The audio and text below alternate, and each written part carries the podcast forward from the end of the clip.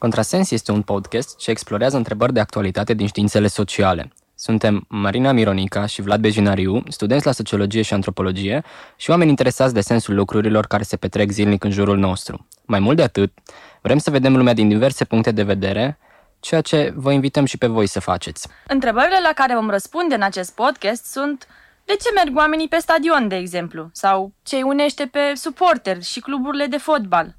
Cum contribuie sportul la formarea unei imagini integre despre națiune? Și, eventual, ce legătură există de fapt între valorile unei echipe și suporteri? Cum ajung aceștia să-și trăiască viețile pe același stadion? Pentru aceasta vom discuta cu Florin Fajen, care este antropolog și sociolog ca formație, însă puțin preocupat de granițele dintre discipline. Istoric dacă e nevoie, dispus să citească ce spun nu doar antropologii și sociologii, ci și istoricii, economiștii, psihologii și oricare alții, dacă are sens.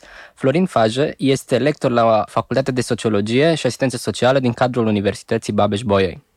Aș începe mai degrabă cu, cu o poveste personală, legată mai degrabă de studiul sau studierea uh, fotbalului ca și uh, fenomen social decât strict ceva despre fotbal. Nu sunt un specialist în ale fotbalului și ale sportului în, uh, în uh, general, ci mai degrabă un uh, specialist în studierea acestor fenomene din perspectiva antropologiei și a sociologiei. Îmi place să cred că a contat decisiv în traiectoria mea faptul că am reușit să formulez oarecum anecdotic, dar oarecum adecvat și din punct de vedere sociologic la, la un moment dat că această tem, uh, temă merită studiată inclusiv în uh, România și se întâmplă lucruri interesante și la Cluj în acest domeniu. Evenimentul la care vreau să mă refer are legătură cu un uh, moment din nou care mi se pare uh, decisiv în traiectoria mea, momentul în care am fost acceptat să studiez la Central European University din uh,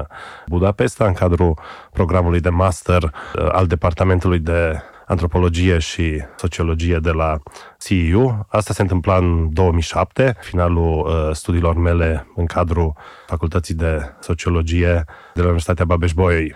Întâmplarea a făcut că acel care m-a intervievat, pe care am ajuns să-l cunosc ulterior foarte bine, profesorul uh, Prem Kumar Ajaram, să mă întrebe, probabil mai degrabă din uh, curiozitate, ca și voi, ce face acest fenomen interesant, ce e uh, interesant legat de suporterii echipelor de fotbal din, uh, uh, din Cluj. Și de zic mai degrabă anecdotic, mai degrabă bine academic, răspunsul meu a fost, nu mă prea așteptam la această întrebare, a fost că mi-ar place să știu de ce acești oameni sunt văzuți mereu în opoziție cu toți ceilalți. Și am dat câteva exemple. Ce-i face pe acești oameni să mărșălească pe mijlocul străzii uneori, când toți ceilalți umblă pe trotuar?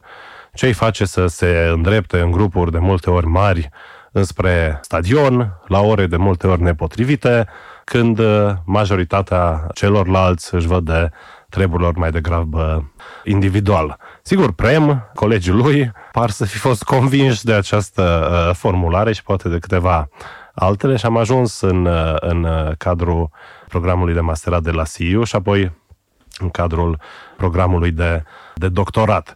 Cred că întreba, întrebarea asta, sau aceste întrebări rămân până astăzi cât se poate de interesante și pentru mine, dar în general în, în analiza socială a fenomenului fotbal, în acest caz al uh, suporterilor echipelor de fotbal, acest element al diferenței, al divergenței dintre ceea ce fac membrii unei societăți și suportei, suporterii constituie ca și un grup social aparte, fără, fără îndoială și cum bine știm și dacă nu am angajat acest fenomen, e nota sau între elementele definitorii ale acestor, al apartenenței acestor, aceste grupuri. Nu ești ca și ceilalți. Nu aderi în mod neapărat la aceleași valori, nu asumi aceleași practici, faci lucruri de manieră diferită.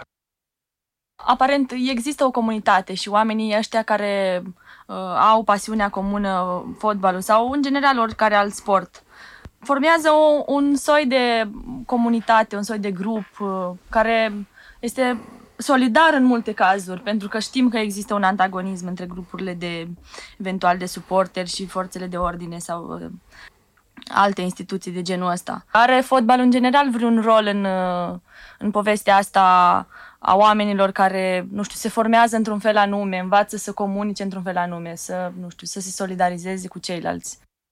Aș spune că e cu siguranță o sursă în multe feluri în uh, societățile moderne. Fotbalul îndeplinește un rol fundamental, tocmai pentru că rezolvă această propensitate uh, umană a apartenenței. Ca și oameni ne place să aparținem unui grup, în ciuda ideologiilor contemporane profund individualiste care ne fac să cred că fiecare trăim pe cont propriu, orice abordare sociologică convingătoare va arăta și arată convingător că ceea ce îi face pe oameni să uh, vină împreună e că au nevoie de relațiile sociale în care funcționează. Ăsta e locul în care ne formăm. Fie că suntem suporteri unei echipe de fotbal, fie că suntem uh, studenți sau orice, orice altceva. Specificul apartenenței la, la un grup definit în jurul unui uh, club de fotbal e dat de o întreagă serie de elemente care vin împreună într-un mod, în mod concertat în jurul unui, unui club. Orice club are o istorie, orice club are o serie de povești specifice care îl, îl uh, constituie. Orice club sportiv e atașat unei, unei localități mai mari sau mai, mai mici. Toate aceste elemente și multe altele sunt, pe de-o parte, o, o sursă a unei uh, identități comune. În același timp, e ceva specific uh, fotbalului, nu a sportului în uh, general. Succesul fotbalului, uh, un sport eminamente modern, ca și majoritatea celorlalte, e cel mai adesea explicat că vine să rezolve câteva dintre tensiunile societăților moderne, uh, industriale, care pun uh, în același timp accentul pe rațiune, disciplină, uh, control și autocontrol și așa mai departe. Explicațiile clasice firmă în permanență importanța fotbalului în pacificarea lumii sociale. Nu e întâmplător, cum arată Norbert Elias, de exemplu, că fotbalul apare și e formalizat exact în aceeași perioadă în care Parlamentul englez își, forma, uh, își formalizează și schimbă regulile de conduită. De la mijlocul secolului XIX nu mai e un comportament adecvat, civilizat, să opui argumentele, uh, să opui violența argumentelor, argumentelor cuiva. Nu mai e adecvat să utilizezi de manieră directă atacul la uh, persoană, să le, uh, lezezi integritatea fizică, psihică, morală a celuilalt. Ăsta e terenul pe care apar și sporturile uh, moderne.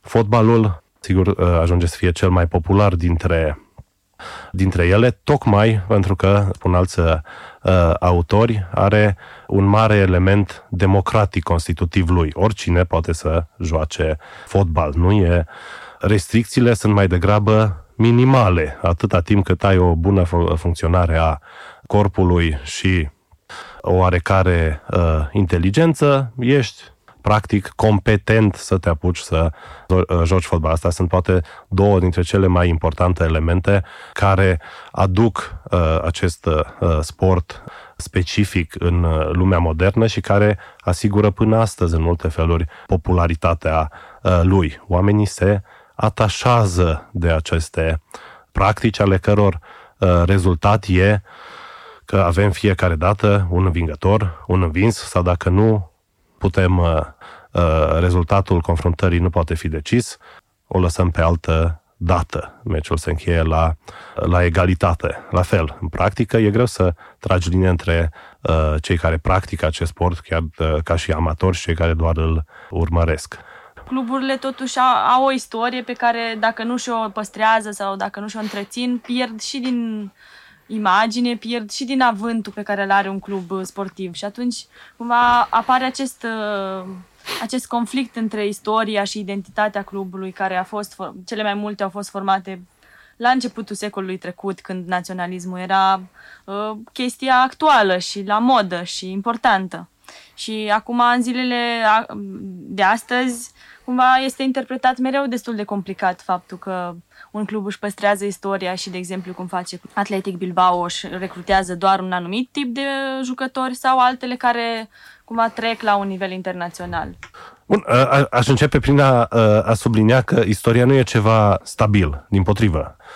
Istoria e conflictuală, scrierea istoriei naște tensiuni și conflicte, poate una dintre cele mai mari iluzii ale lumii moderne e că există o istorie neschimbătoare, una și una care poate fi cunoscută.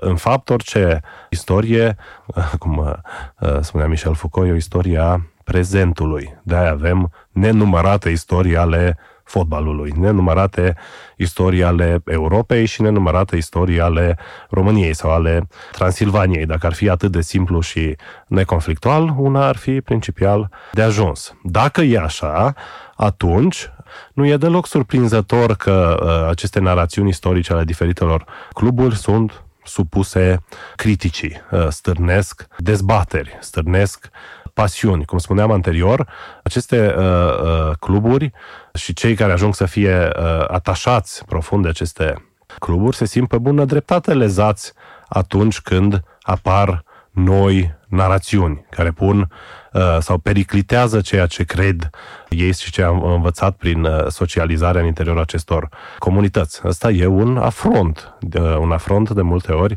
direct în raport cu care oamenii reacționează uh, ca, ca atare, fie ei suporteri unui echipă de fotbal sau cetățenii ai unui stat sau oricine altcineva. Atunci, ce vedem probabil mai acut în, uh, în uh, lumea fotbalului e că această permanentă scriere și uh, rescriere a istoriei e făcută ceva mai vizibilă, datorită logicii profund conflictuale a acestui sport. Vor exista mereu rivalii care să-ți aducă aminte că istoria ta e compromisă, că minți, că îți place să uh, spui uh, lucruri neadevărate și așa mai și așa mai departe. Când documentam uh, aici la Cluj povestea suporterilor echipelor de uh, fotbal era remarcabil de fiecare dată cât de diferite puteau să fie uh, narațiunile uh, suporterilor uh, universității în raport cu cele ale uh, CFR-ului. Cum era, a fost surprinzător să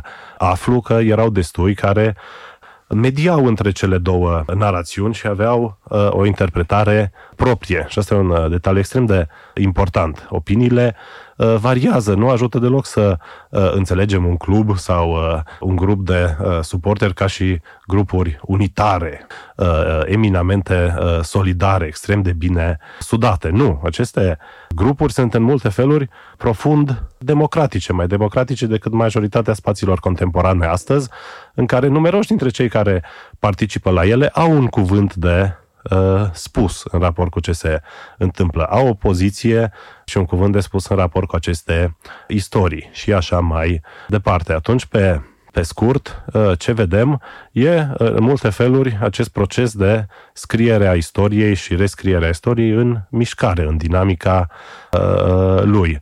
Fotbalul nu se oprește de mai bine de un secol și uh, jumătate, cum nici uh, istoria lui nu, uh, uh, nu se oprește în a fi uh, scrisă. Mai mult, acest element fundamental de ambiguitate care e uh, esențial uh, atractivității fotbalului, nu avem cum să anticipăm care vor fi performanțele uh, ulterioare toate aceste uh, evenimente trebuie integrate într-o nouă și într-o nouă narațiune care să aibă sens. Indiferent că uh, decizia e a la Atletic Bilbao de a menține identitatea sau autenticitatea, orice ar fi aia, bazei de uh, recrutare. Vedem și cazele, cazuri uh, inclusiv în Spania diferite. FC Barcelona nu e un club mai puțin catalan, deși uh, recrutează la scară globală, deși e un uh, brand și un business eminamente global. Asta nu face ca uh, FC Barcelona să fie mai puțin acceptată uh, drept un club catalan. Sigur, vor fi mereu critici în raport cu această poziționare a clubului. De multe feluri, FC Barcelona pare uh, un club mai local și mai catalan ca niciodată, în ciuda operațiunilor ca și business în plan uh, eminamente global.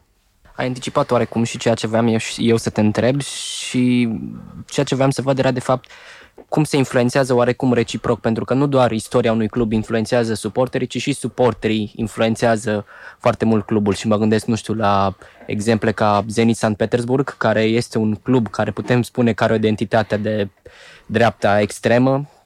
Cred că simptomatic astăzi e faptul că în, în general asistăm la o diminuare a controlului pe care îl au suporterii în raport cu uh, cluburile pe care le susțin. Asta e, în multe feluri, paradoxal și o sursă a acestor intervenții din ce în ce mai dure din partea anumitor grupuri de, de suporteri în raport cu cluburile pe care le susțin. E suficient să ne uităm cu câteva decenii în urmă să vedem că număr, uh, numeroase cluburi erau controlate direct, uh, indirect sau uh, de către suporteri sau uh, diferite organizații ale suporterilor aveau un cuvânt de spus în raport cu politicile cluburilor. În ultimele uh, decenii, odată cu ascensiunea, să mai degrabă, odată cu comercializarea sportului, cu formele radicale de comercializare a uh, evenimentelor sportive, mulți dintre uh, suporteri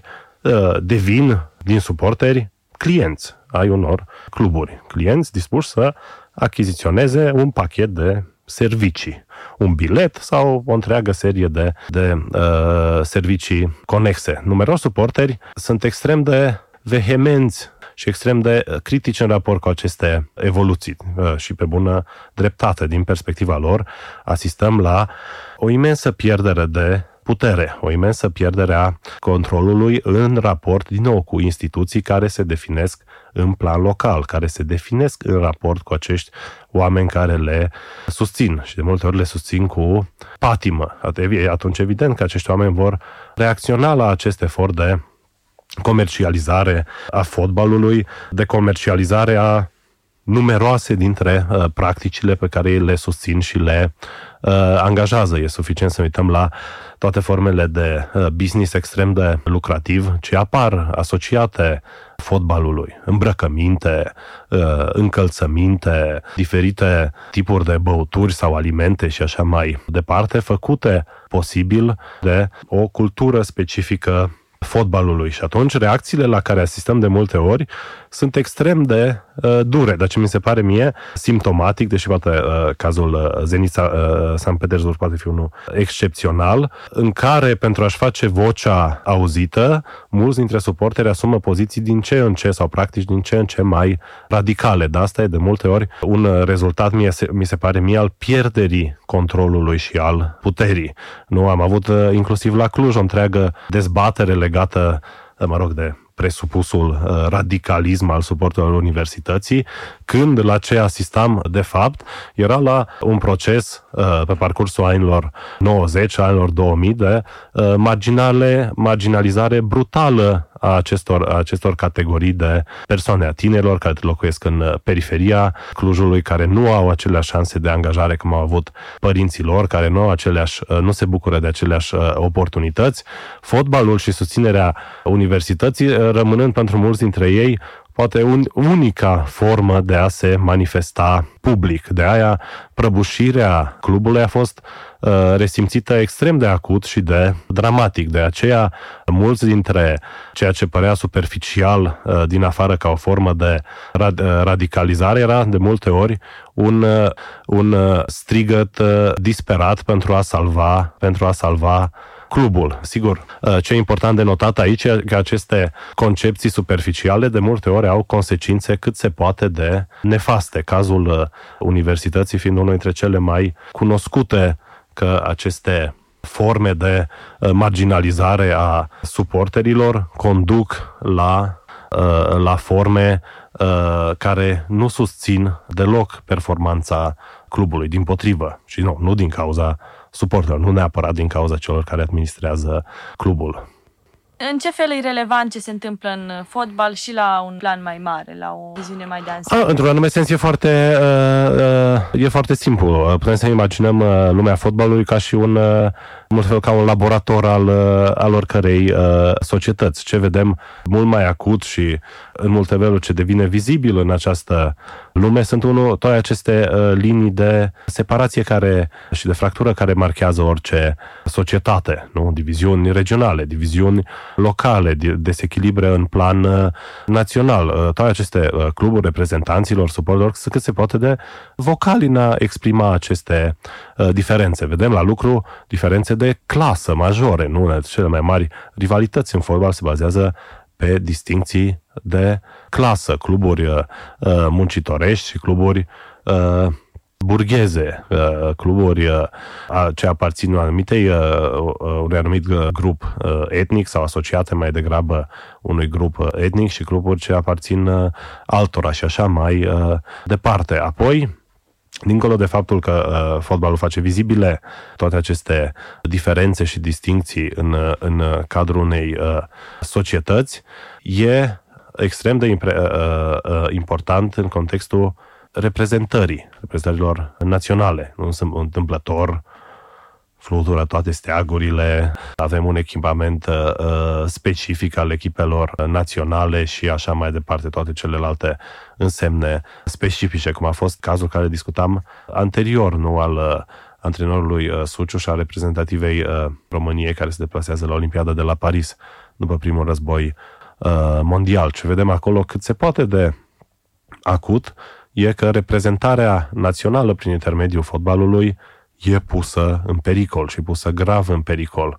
Uh, oamenii reacționează cât se poate de vehement odată ce această reprezentare nu este adecvată. Pasionații de fotbal în România nu trăiesc de vreo două decenii o imensă dramă că echipa națională de fotbal a României nu nici măcar nu se mai apropie de performanțele pe care le-a avut odată. și asta e o sursă a unei drame naționale. Cum la capătul celălalt, fotbalul este un vehicul de integrare socială în multe feluri fantastic. E greu de imaginat evoluția societății românești la începutul anilor 90 fără performanțele echipei naționale de uh, fotbal. Dacă au fost niște momente care să aducă împreună întreaga această societate de o manieră mai degrabă neconflictuală în uh, interior, au fost marile succese ale nu, generației de aur, că de-aia numită uh, de aur, care uh, realizează performanțe deosebite, deosebit la campionatul uh, mondial din Statele Unite în 1994.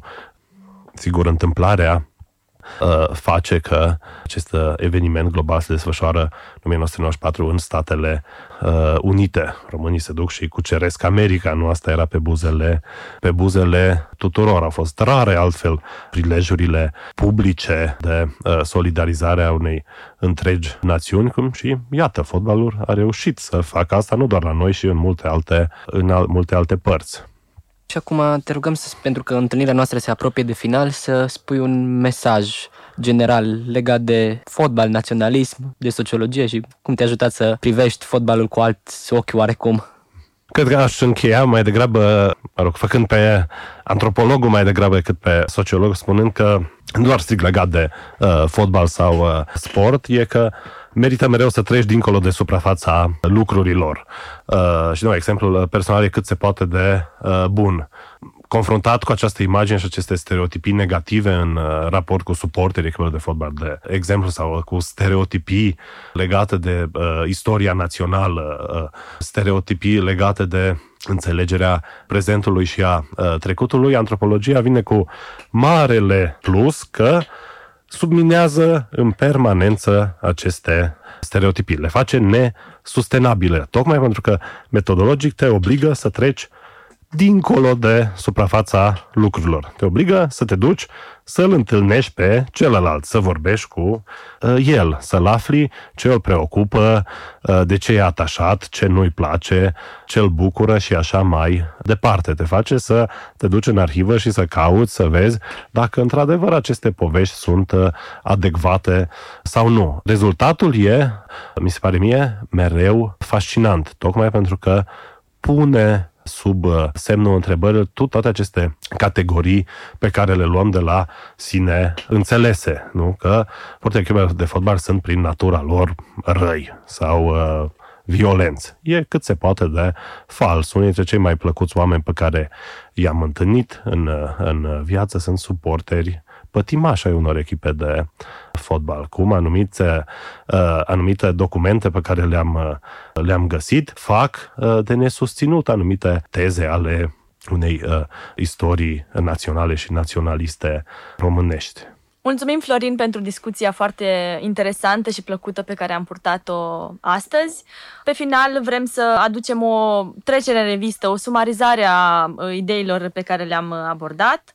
De exemplu, că istoria fotbalului și a cluburilor de fotbal nu este uh, oprită sau nu încetează nici, în niciun moment, ea este într-o continuă scriere. Deci părerile cum că identitatea cluburilor poate fi dizolvată sau poate lua niște forme inautentice nu este tocmai susținută, deoarece există în continuu o rescriere și o reformulare.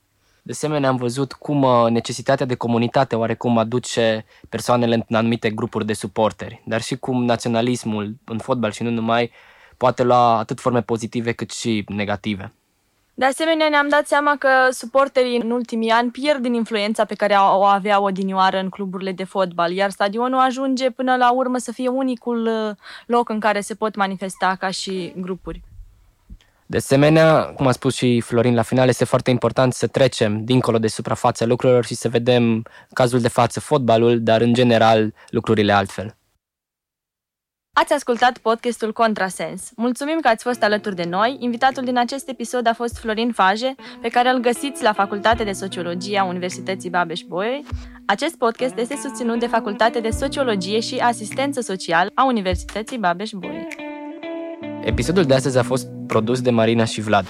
Compoziția muzicală și masterizată este asigurată de Kind Studios, iar pentru studioul de înregistrare mulțumim Radio Cluj. Mai multe despre Contrasens aflați pe pagina noastră de Facebook, ne puteți asculta pe SoundCloud, așteptăm părerile voastre sau eventualele întrebări la adresa noastră de e-mail contrasens.protonmail.com Pe curând!